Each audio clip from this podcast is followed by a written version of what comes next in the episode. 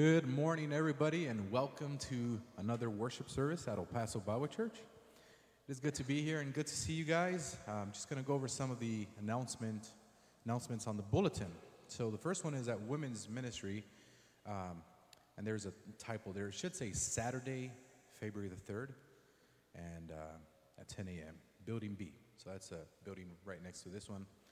Uh, women, if you can attend that mi- uh, ministry meeting, do so Saturday, February 3rd. And we also have a congregational, our annual congregational meeting coming up. Uh, that is uh, Sunday, February the 11th. And we generally have that right after our worship service. Uh, so do plan on, on staying for that if you can. Uh, it only takes probably 30 to 60 minutes or so, um, 45 minutes on average.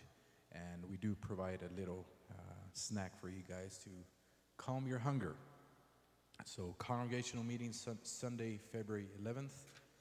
And uh, yeah, so on the other side of the bulletin, you'll see that I think all of our uh, all of our uh, events are ongoing. Our Bible studies they're they're happening. So we have youth group Sundays at six, and uh, Sundays at six we also have our young adults group meeting for Bible study. And so look at that and uh, try to plug into one of the Bible studies.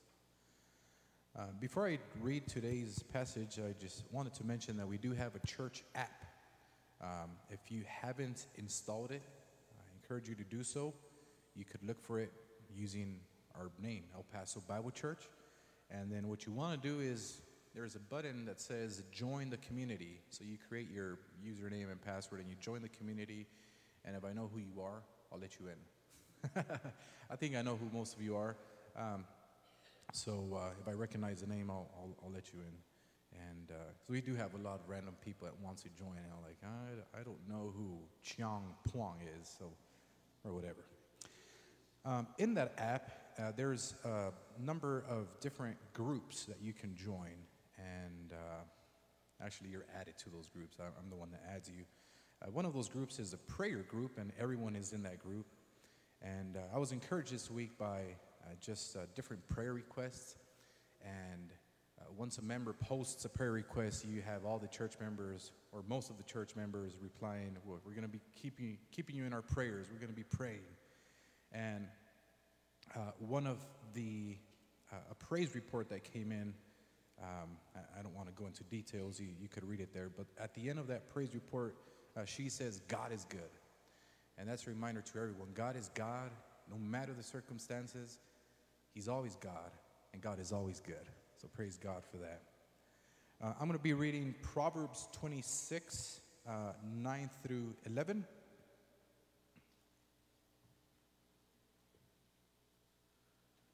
Uh, and I have a Spanish translation. Do you want it in Spanish or in English? Let me change that right quick. Okay. Like a thorn that goes into the hand of a drunkard is a proverb in the mouth of fools. The great God who formed everything gives a fool his hire and the transgressor his wages. As a dog returns to his own vomit, so a fool repeats his folly. Uh, so there it is. Let's uh, have a word of prayer and then we'll have our worship time. Uh, dear God, we're thankful this morning for everything you, you're doing in our lives. Um, we know that you are doing it. We know that you are involved, very much involved.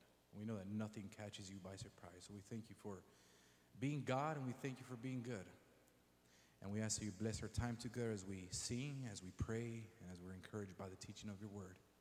It's in your son's name that we pray. Amen. Would you now stand with us?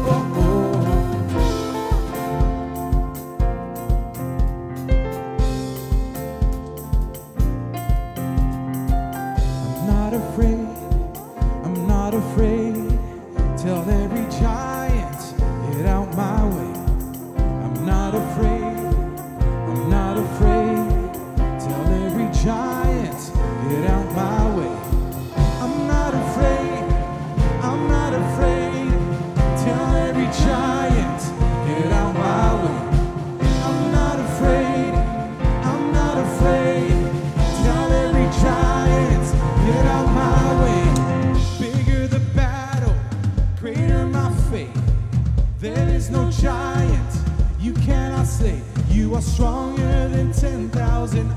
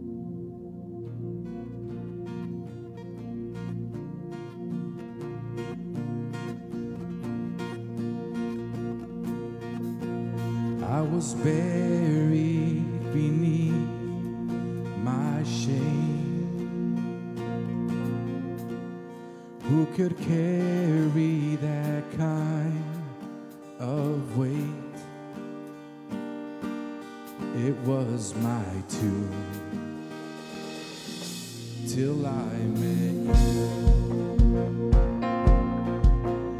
I was breathing.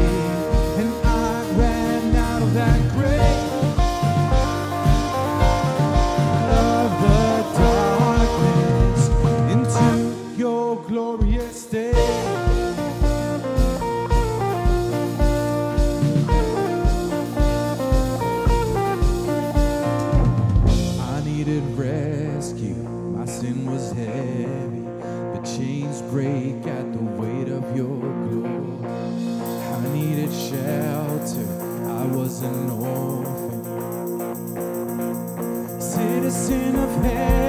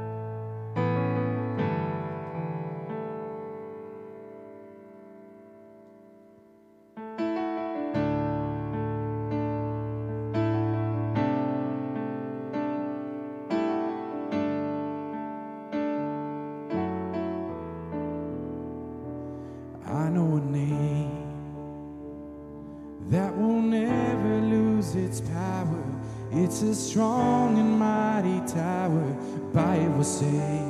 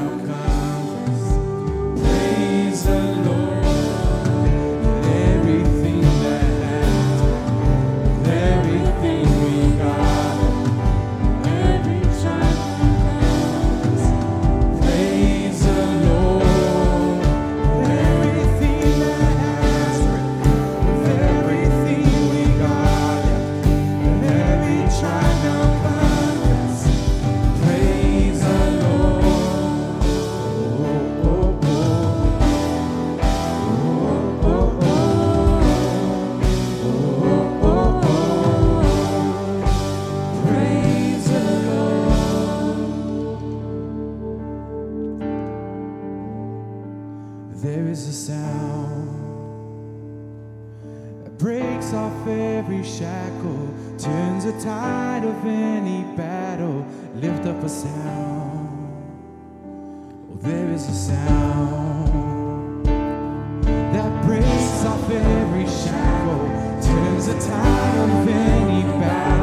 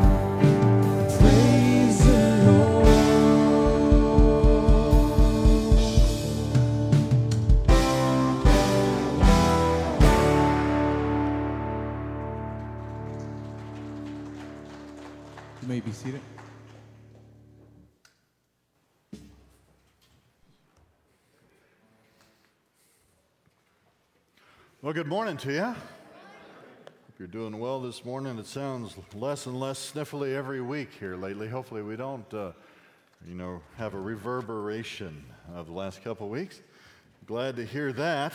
Uh, children, you guys can go to children's church uh, if that's what you're doing today. Uh, I forget. Explorer's going over here and Adventurer's going through the back. We've switched a while back, and I'm still, well, I'm a stick in the mud. What can I say? I keep thinking the wrong thing's going the wrong way. Anyway. Uh, but good morning again, and I would like to remind you we have uh, a couple things coming up. We got a, a men's breakfast. Now, we got a couple things for men. Men's breakfast will be March 9th, right, Richard? That's what we talked about? March 9th. So that's going to be over in, the, in Building B at 8 o'clock, I think is what we said. And then, but we're also going to slip in a triple B here in February on the 17th. So that'll be a Saturday afternoon. Um, and uh, so we'll do that as well. So, men, keep that in mind. Um, it's always a good time. The triple B is more chill time. Does that make sense? Everybody comes. We do talk about, uh, we do open the Bible for a short time, but it is more um, fellowship oriented. Um, and, the, you know, the men's breakfast, historically, we have, uh, you know, normally I tend to have prayer and a little bit more of a lesson. Uh, normally, well, everybody, really everybody can come. It's up to you, fathers, particularly. Uh, but we orient kind of the men's breakfast to teens and up. But the triple B is you're, if you've been there, you're well aware that uh, even the five and six year olds find something to do at the triple B. We just try to keep them out of the grill, you know, which is always a challenge. Uh, so put those on your calendar. It's February 17th for a triple B, March 9th for men's breakfast. Uh, and one other thing, just because I know that some of y'all are sneaky, okay? Not in a bad way. Uh, but on February 11th, I'm starting a premarital counseling class. Now, that is not a binding contract. You know what I mean? So, if you, I'll put it this way if you intend to get married in the next 18 months and you have a potential candidate, you can come to my class. But you need to let me know. I ordered a couple extra books for you sneaky ones. Um, but that's going to run for eight weeks in the Sunday school hour. So starting February 11th, um, and again, that's not a binding contract, right? Right? Right. Okay. It doesn't mean you're getting married. It doesn't mean you're going to marry that person, but we're going to Do that. If you have a candidate and if you're interested in being married in the next year and a half, I'll put it that way. All right, we're going to do that. So uh, let me know if you want to do that also. Um, all right, let's pray, okay, before we get started in, in the Word this morning. Father, we thank you for this day. Uh, we thank you for the privilege and the blessing that it is to be able to come and study your Word that you have preserved for us, uh, that it is reliable, true, and inerrant, and communicated to us in a way that we can understand it in human language uh, that is uh, studyable and understandable. And we thank you for that blessing. Uh, Father, we know that from that word it tells us that we should pray audaciously. Uh, we should ask for things that we could only imagine could possibly be true uh, or even come true. And Father, we, we pray. Um, we pray for those things this morning. We pray for the health of those in our body, those who uh, have been given some difficult news this week, uh, particularly Janice Myers. And we pray she would be comforted and encouraged uh, this morning. And uh, pray for Danny's continued healing. We pray uh, for those that we're unaware of. In some cases, we, you know, the things are private. But Father, we pray for comfort and healing for wisdom and treatment plans, Father, and, and confidence in your goodness and your grace to us. Father, we do pray for Israel uh, this morning. We pray for preservation from her enemies and peace in her favor, in her land as your covenant people. We pray for that this morning unapologetically, knowing that it is not the popular or the common position in churches in this country anymore. But Father, we do that. Uh, we seek your blessing for being a blessing uh, to, their pe- to the people. Uh, Father, we pray you bless our time in your word today with discernment and wisdom and gladness and joy. And it's your son's name we pray. Amen. Uh, so here we are. I promise. Uh, well, uh, let's see. That could be a that could be a false promise. We're, we may talk about false teaching again, okay? Because it's a it's a common issue. Uh, but Peter is coming to a close here of his long section about how to discern, how to identify, and how to kind of make the dividing line between what is false teaching and what is true teaching, what is inspired word of God, what, what Peter calls true prophecy versus false prophecy, false teaching versus true teaching. And this is kind of finishing up his section here on that. Uh, but largely, what we're talking about in 1 Peter is, in fact, growing in grace, growing in things that are favorable to God in our service and in our lives that we have here. Um, and because we have recently taken a long break, I, I, really like to review a little bit all the time because we don't cherry pick here uh, at El Paso Bible Church. Um, I never understood that. Have you ever had a, a, fruit tree? Modern fruit trees dump fruit on you. You, you probably grow a tomato plant. Do anybody grow a tomato plant in a pot? Uh, so the, the tomato plants that grow well in a pot, they're called determinate tomato plants. They grow their fruit really fast, they ripen all at once, and then you get a new one. So you get all the tomatoes at once. But the, the idea of, of the cherry picking is that older varieties, you would have to pick them a little at a time. Go around the tree, right? They would ripen uh, here and there, and you could tell because the birds would start eating these over here, but not those over there, and that kind of thing. Uh, we don't treat Scripture that way. Uh, we don't just jump around to the parts that make us happy or smile or joyful. Uh, that's why I have Jacob read verses that mention vomit in church, because Peter uses that verse. So we're going to say vomit again in church. I already said it twice now. It's coming. Some more. Uh, but we don't do that. We place it in its context so that we understand the message as it was written and not what we want it to be or what we would put in a Hallmark card or in our signature uh, file on our email or whatever you do. Uh, but we've learned that as we're studying this passage, that Peter identifies his audience as those who are fellow believers, who have received the doctrine, the faith, the content, the substance of the faith that he has received. And because of that, they have everything, he says, that they need for life and godliness. And then he follows that up and he says, Because you've been given everything, for life and for godliness, God commands you, expects you, reasonably so, to take the things that He's given to you and to supply them in a particular order. You, you may, I didn't get an allowance, but some of you may have gotten an allowance. Anybody get an allowance? I didn't get an allowance. But I had friends who got allowances, and their parents would say, You are obligated to buy this, this, this, and this for yourself out of your allowance. It was designed to teach them money management. That's okay. I learned a more raw version of money management. Um, you're going to work, son. That's what's going to happen. And largely, you won't have any money. It's good preparation for adulthood, right? You're going to work all the time and have no money left. That's how it goes. Uh, a little bit more baseline, right? Um, didn't get an allowance, but that's what God is doing. He said, I've given you all of this, and now for your good, for your maturity, so that you can grow in grace, I'm going to expect you to supply the things that I've given you in a particular order. Firstly, diligently, as believers in our faith, diligently supply moral excellence. He said, try to do the best you can to do the right things. Is that okay? It's all right. Do the best you can to do the right things according to the knowledge you have today, knowing, knowing that you're not done yet, that you don't have all the knowledge, but the knowledge that you do have. Moral excellence, knowledge, self control, perseverance, godliness, brotherly kindness, and love. That's the list in that order. Diligently, as believers, do those things. And he says there's a benefit to that when we do it we render, we render ourselves, he says, not, not useless, not unfruitful, not unprofitable. This is the way that you uh, do the things that God wants you to do. You grow in grace and you're a blessing to other people, other believers particularly. So you don't have to worry about whether you're being useful or not in life.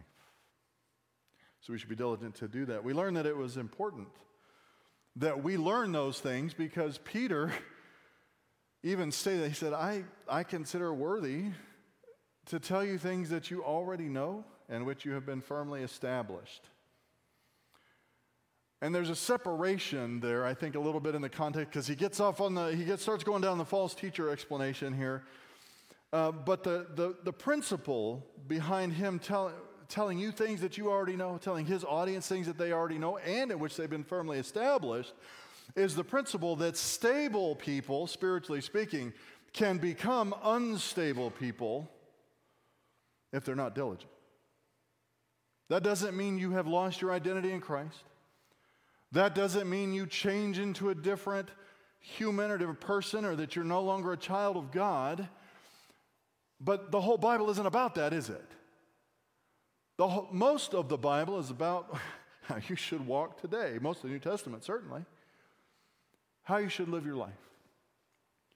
And Peter was concerned that those of a like faith as his, which means that he could do this also, who, had, who knew these things, who had firmly established in them, been firmly established in them, would then become unstable. And becoming unstable would be liable to be deceived. Because that can happen. And if you get deceived, it's a very simple thing to be put into bondage. Believers can be deceived.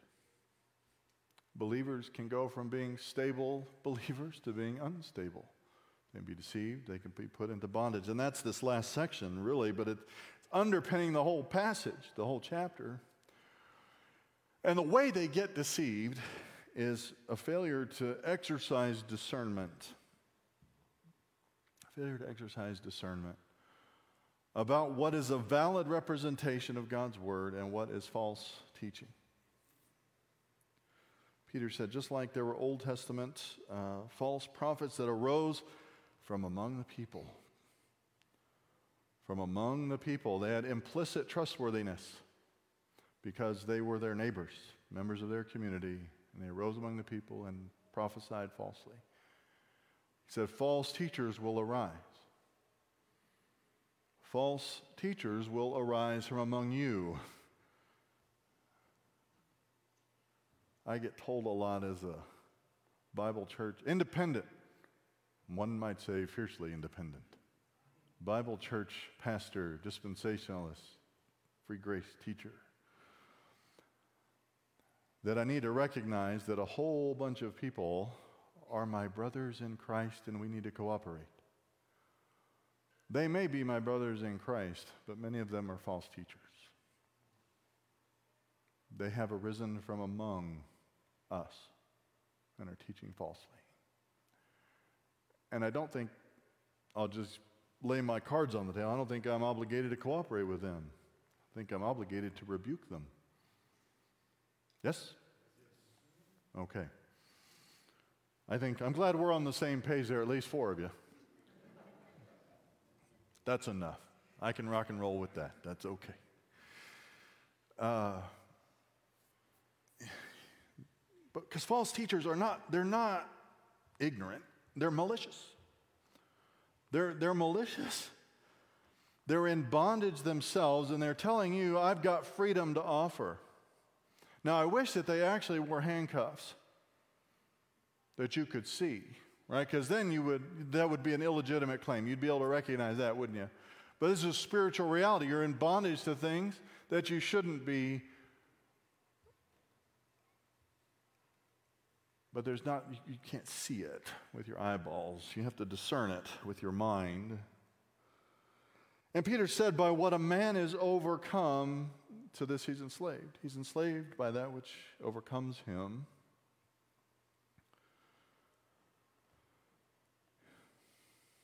And these guys are springs without water, empty holes. Empty holes.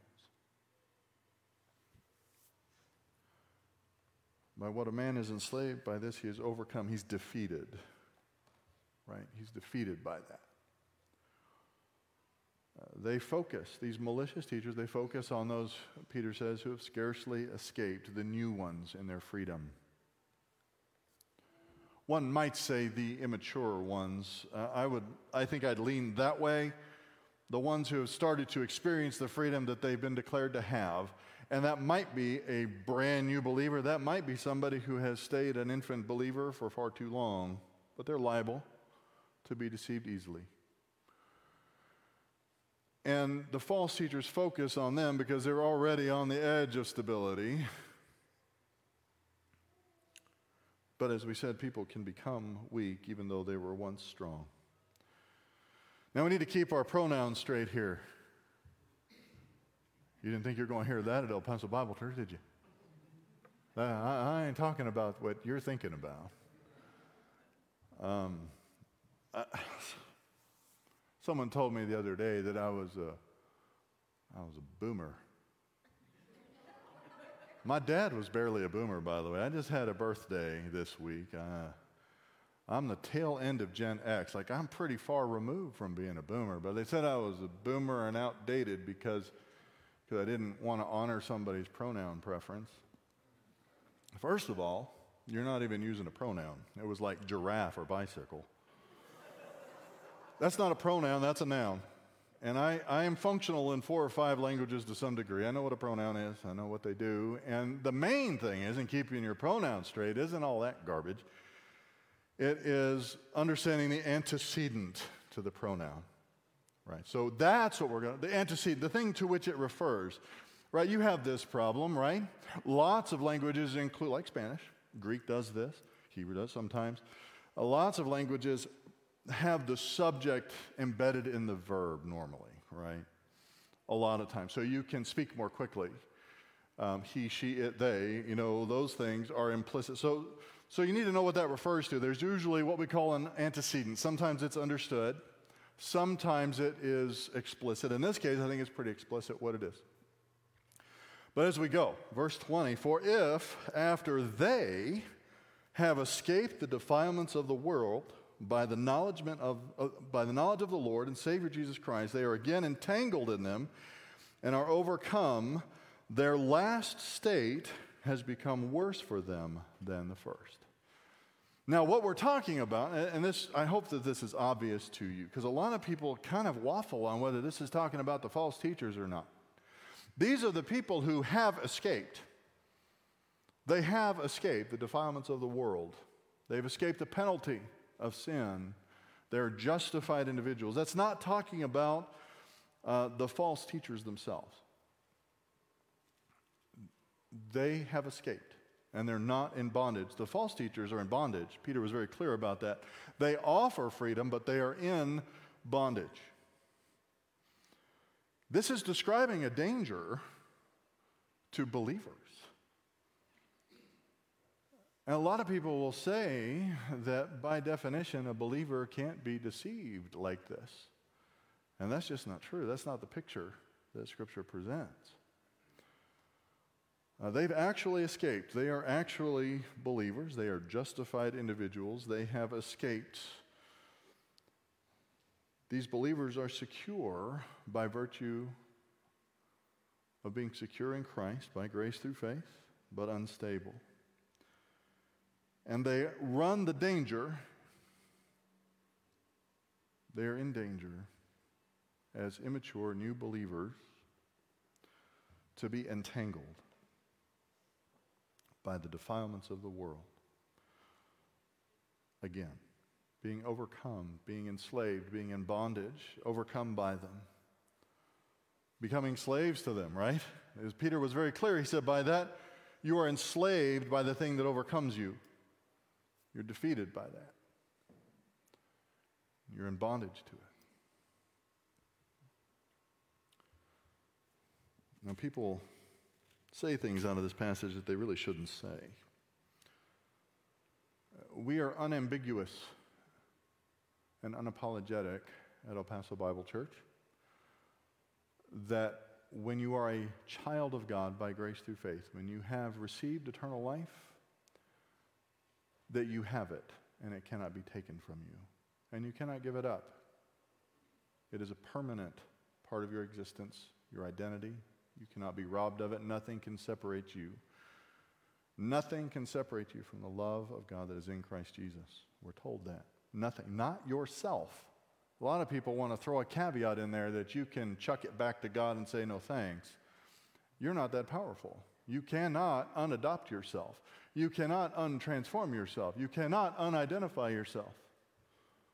Anymore, listen, any more than I can prick my finger and change my DNA on the slide. You can't do that. You were made a child of God. That's your identity, irrevocable.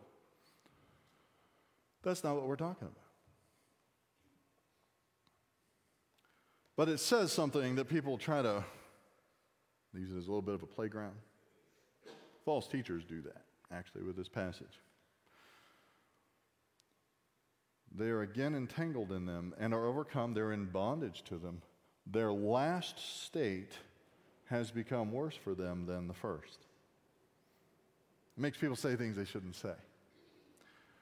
Part of that is because they have uh, what we call theologically, we call it they, a soteriological purpose of Scripture in view. Now, that's a lot of words, big words. Uh, I can spell them, but don't ask me to do it verbally up here, okay? Um, soteriological purpose of Scripture. We do not hold that view. The soteriological purpose of Scripture means that a lot of people, and it is most people, view Scripture as mostly being about how to get you to go to heaven when you die. Even that part about the dog returning to its vomit. Somehow that's related to you getting to heaven when you die.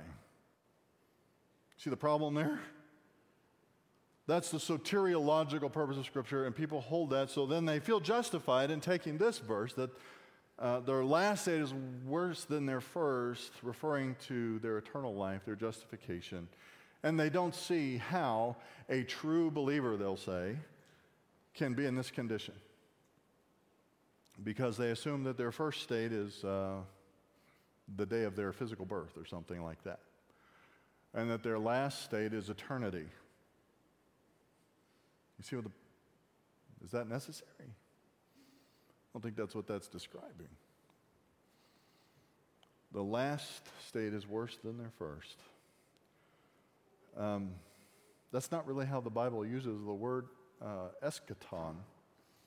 There's actually a verb that goes with eschaton. We don't talk about that much because dispensationalists, beside, besides being known as the guys who have the good charts, right? Where the, my friend Paul says that a lot. Dispensationalists have the good charts. We have all sorts of very big charts. But we talk about the eschaton a lot. We talk about the last things, but we don't talk about the verb form very often. The verb form means to stand on the edge. It's, I should use the word more because I do it all the time. To stand on the edge of a precipice, to get right there, whoo, about to fall off. Things are about to change, aren't they? When you're standing on the edge of a cliff, things are going to be different. The last things. Nowhere else to go You've come this far, but there's nowhere to keep going the way you were going. That's last things. Eschaton. It's talking about the last things before everything changes. It isn't talking about eternity. It's talking about all the things that happen as we're, I would say, ooching towards eternity, but I feel like we're kind of cruising pretty fast right up to the edge. Could be the end of the believer's life. I think that's what it's referring to. The first things would be, I think, the day that he became a living spirit by grace through faith in Christ. That's really your, your birthday, isn't it? All the years that go before, you're dead in your trespasses and sins.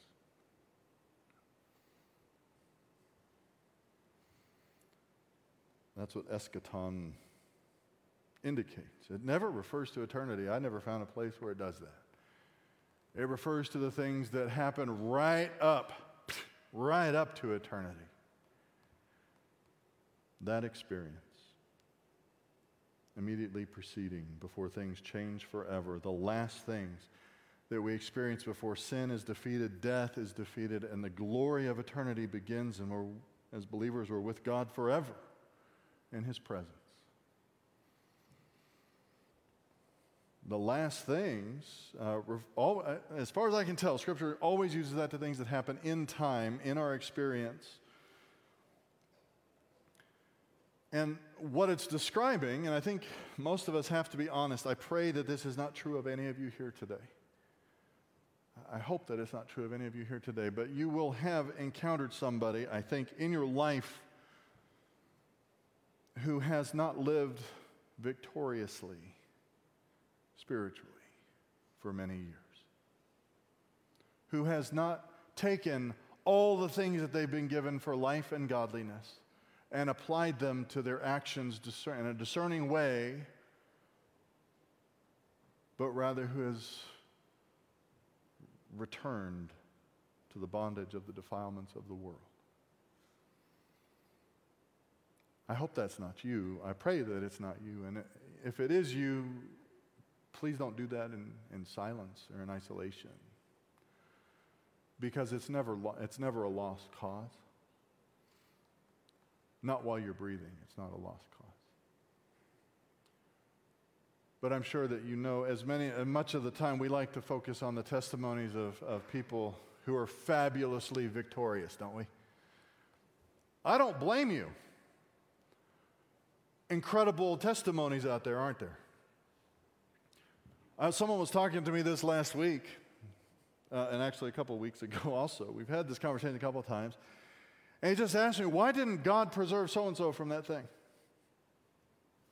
Why didn't God preserve them from that suffering?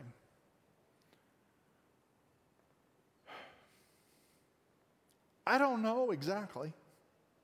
I don't know why the Lord didn't preserve me from Lots of suffering.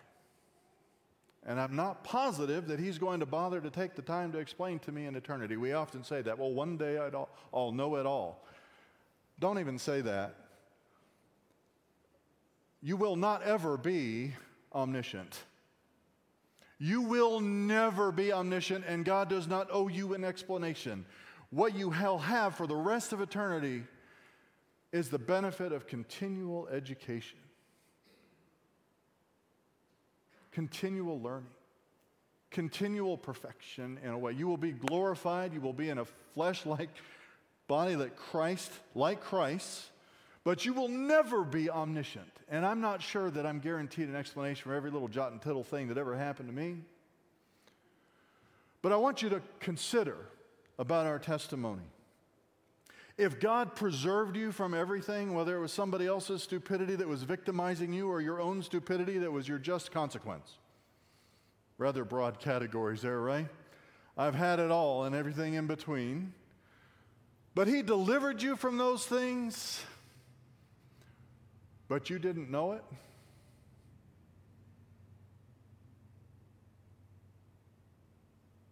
What good is that testimony?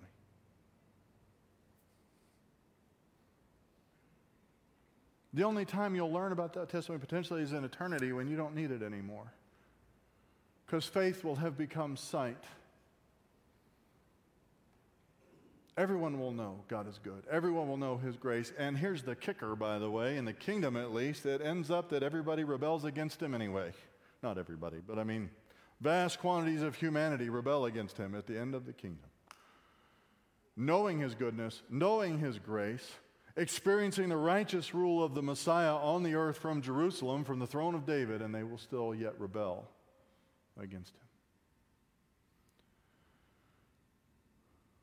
But if God delivers you secretly from everything, your testimony is not very useful, and you haven't grown in grace, and you won't be secure in what God has for you to do in this world. And you might just be useless. Ooh. That's like the worst thing somebody could say to me. By the way, children, young people, I don't care what it actually means, but when you call somebody that is older than you a boomer, that is how they hear it. So cut that crap out. Especially if you're doing it to me, who is a Gen X. Because Gen X don't really care, you're just looking stupid. All right. Be careful with your words. Also, this is talking about a believer who has, I don't even know if we should say peaked early. I'm not sure if they ever peak. I, they just stay immature, perhaps. They go back, deceived, into bondage.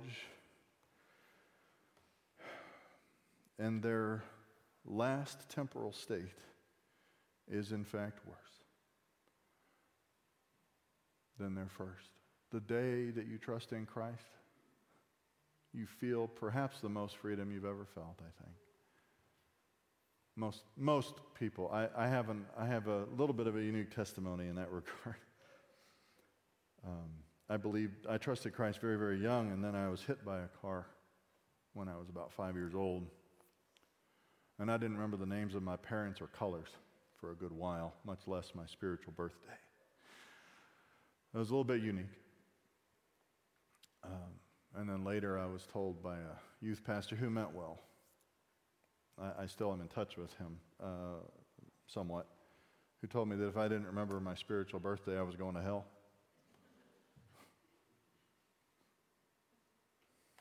Again, Nothing can separate you from the love of Christ, not even a pickup truck running you down in the street. Amen? Anybody? All right, your stupidity can't do it, your foolishness can't do it, your disobedience can't do it, a Ford truck can't do it. I don't know if it's a Ford truck, I don't remember. I just remember my bike never worked well after that.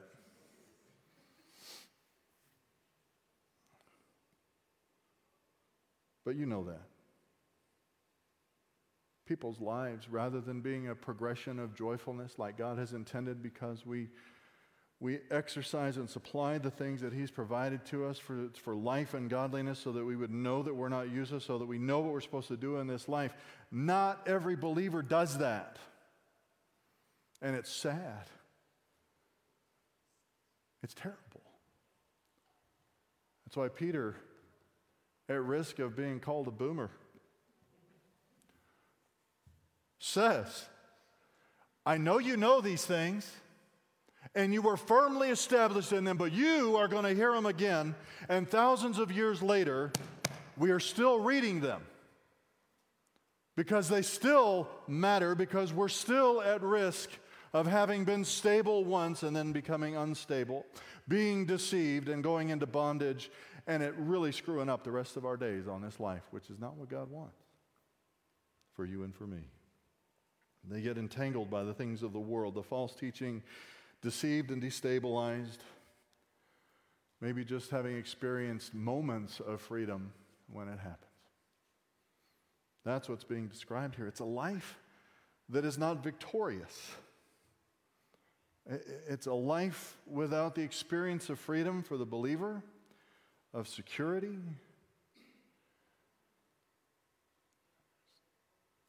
We're not, we're not talking about whether God wants you to have a Cadillac or not. But whether you are fully equipped, James says. Perfect. Equipped to handle everything that the world throws at you.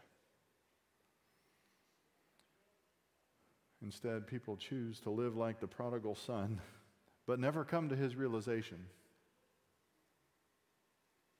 Don't you, don't you eh, love that when he goes, you know, I'm sitting here in the pigsty eating corn cobs.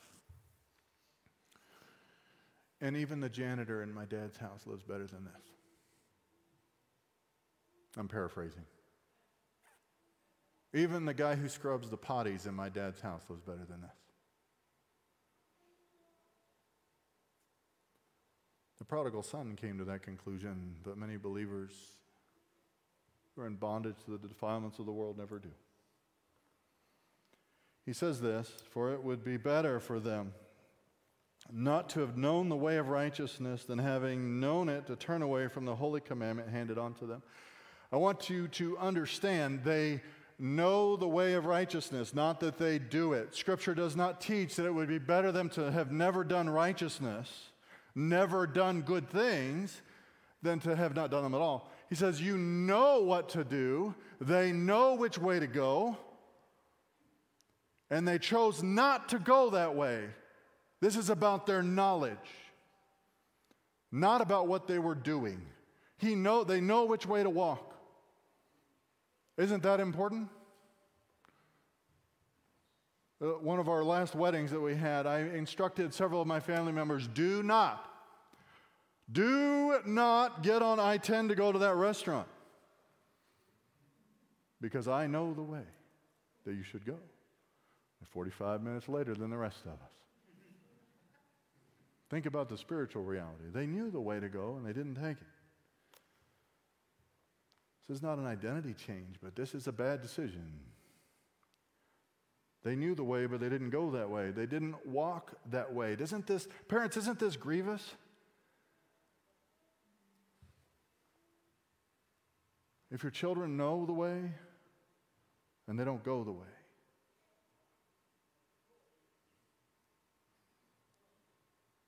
I say that with a lot of humility because I, it's weird being in your 40s. I just turned 46. I'll be, I'm a grandfather, right? 46. Got some kids at home, and I have four adult sons at the cusp of adulthood. It remains to be seen, no, no offense, adult son who's here. Uh, I only have one here today. No offense. They know the way to go. And I have done my best to tell them when I have screwed up and that wasn't the way to go. They know the way to go, but it is up to them to choose it. It is up to them to do it. It's grievous when they don't. And the grief is multiplied exponentially when we realize ourselves that we knew the way to go and now it's not, it's not fixable entirely. The consequences are with me. You can always change, but you're not going to eliminate all the consequences from years of lacking discernment. They knew it, they recognized, they knew what to do, but they turned back. This is an interesting word. Uh, I've only found it once in the New Testament hupostrepho. Epistrepho, some of y'all will remember, is one of the words that's translated repent. And we make a big deal out of the words that are translated repent in Scripture because it, it messes up people's gospel presentations if they don't. There's metanoia, which is the very common one. That means to change your mind. Noia, nous, mind. Metanoia. Epistrepho means to go a different direction. One is about behavior, one is about your mind. Epistrepho is the one about your behavior. It means to, to do different things, to walk a different way, to choose a different way to do things. Metanoia means to change your mind. Only one of those is ever related to eternal life. Metanoia. Hupostrepho is related to epistrepho, but it means to return somewhere you went before, to go back the way you were going before, to return. Hupostrepho is the word here means you were going, even going the right way, but you've turned back. To return the way that they have escaped. I was watching, uh, I forget the name of the movie we were watching last night, Gerard Butler. Kind of liking Gerard Butler. I, kind of like him. We were watching it. It was one of those apocalyptic movies where they got selected to get on a plane and go uh, to Greenland. Oh, it's called Greenland. Yeah, yeah. Okay, that's what it's called, going to Greenland. Yeah, uh, the, they were going there, go in the bunker and all that. And it's, it's a pretty good action flick. It was pretty good. The guy gets on the plane and realizes his wife and daughter aren't there. Demands to be let off as a comet is impaling the earth and causing this. Didn't matter in that case. But everybody thinks he's an absolute nut having gotten on the plane to get off. These people knew the way to go, and in fact were going it, and they turned around and went back to death and bondage temporarily. Even though the alternative had been handed to them. Did you catch that? To turn away from the holy commandment handed to them. Isn't that really, really sad? You hand somebody a blessing and they reject it. It has happened to them according to the true proverb a dog returns to its own vomit, and a sow, after washing, returns to wallowing in the mire. Gross. Dogs actually do this, by the way, in case you're not a dog person. I'm not really a dog person, but I have dogs. I got them, it's a long story. I got livestock guardian dogs to identify with my children to protect them in the context that we were in. Always been working dogs. Uh, but they, they do this occasionally. And you know, if you even have a modicum of compassion on an animal, you go, please don't do that. That's gross, doggy. That's disgusting. I have this bowl of nice food for you. My dogs get goat milk, they get organ meats when we process other animals, they get plenty of, of food. They even get, because I'm on carnivore now, but I don't eat the gristle, they get the gristle off all these ribeye steaks and New York strips and all sorts of good things to eat. You can throw that on the porch, but if they puke in the yard, they go there first. And you feel bad for them. You know who doesn't feel bad? The dog. The dog does not feel a single bit of compunction, doesn't feel oppressed, doesn't feel the bondage.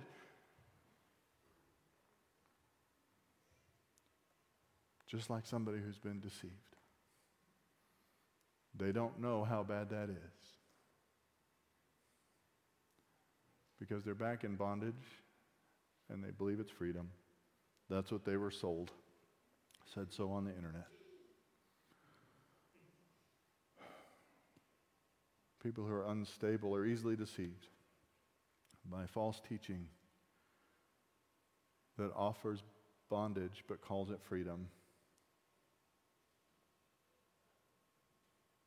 So we need to remind ourselves this is why we do what we do here. Because the way to stay stable is to receive the word joyfully to be reminded of the things that God has provided us for life and godliness, to be reminded of the reason that we're on this earth according to Scripture. That we're reminded of the things that we know, even if we've been firmly established, to really consider and understand the likelihood, the possibility, even if it seems extremely remote. I, I pray that it seems extremely remote that you would become an unstable person. I hope that it seems remote to you because you are walking with the Lord and are such a stable place and firmly established. But if that is you, if that is you, you are in a better position to understand the truth of this scripture than anybody else. That the risk is still present. The risk is always present to go back to bondage. Even Paul wished, he was like, I hope that after I have run this race, I will not be disqualified in the end. Eventually, he affirms, and he knew this, that he had not been at the end of his life. It's a real risk. And the more you know, the more that you're established, the more stable you are, the more that we need to understand. Because I have seen so many of my associates and friends, former, in some cases, former friends. I hate to even say that word. Former friends? Isn't, is there, there's not much worse of a designation in your life. Former friend. Who are former friends because they have rejected friendship. because they went after false teaching. It's gross. It's like a dog returning to its vomit. Doesn't matter that the dog smiles while he does it. It's gross. Horrible. And we can avail ourselves of the good gifts of God's grace that we've been given. We can discern truth from error, know the way, walk the way of righteousness, and live life victoriously experiencing freedom if we choose to do that and submit to the Word of God and obey it. Father, I thank you for this day. Uh, we do thank you for your Word. We thank you for this extended warning about the dangers of false teaching that are not unique to the church but present and common as a threat in our time and in our age. Uh, Father, we, we thank you for the admonitions and the warnings that are in this text. And Father, we, we seek courage and wisdom and discernment to walk in freedom in this life until we're with you. And it's in your Son's name we pray. Amen. Would you stand with us? We'll dismiss with a song.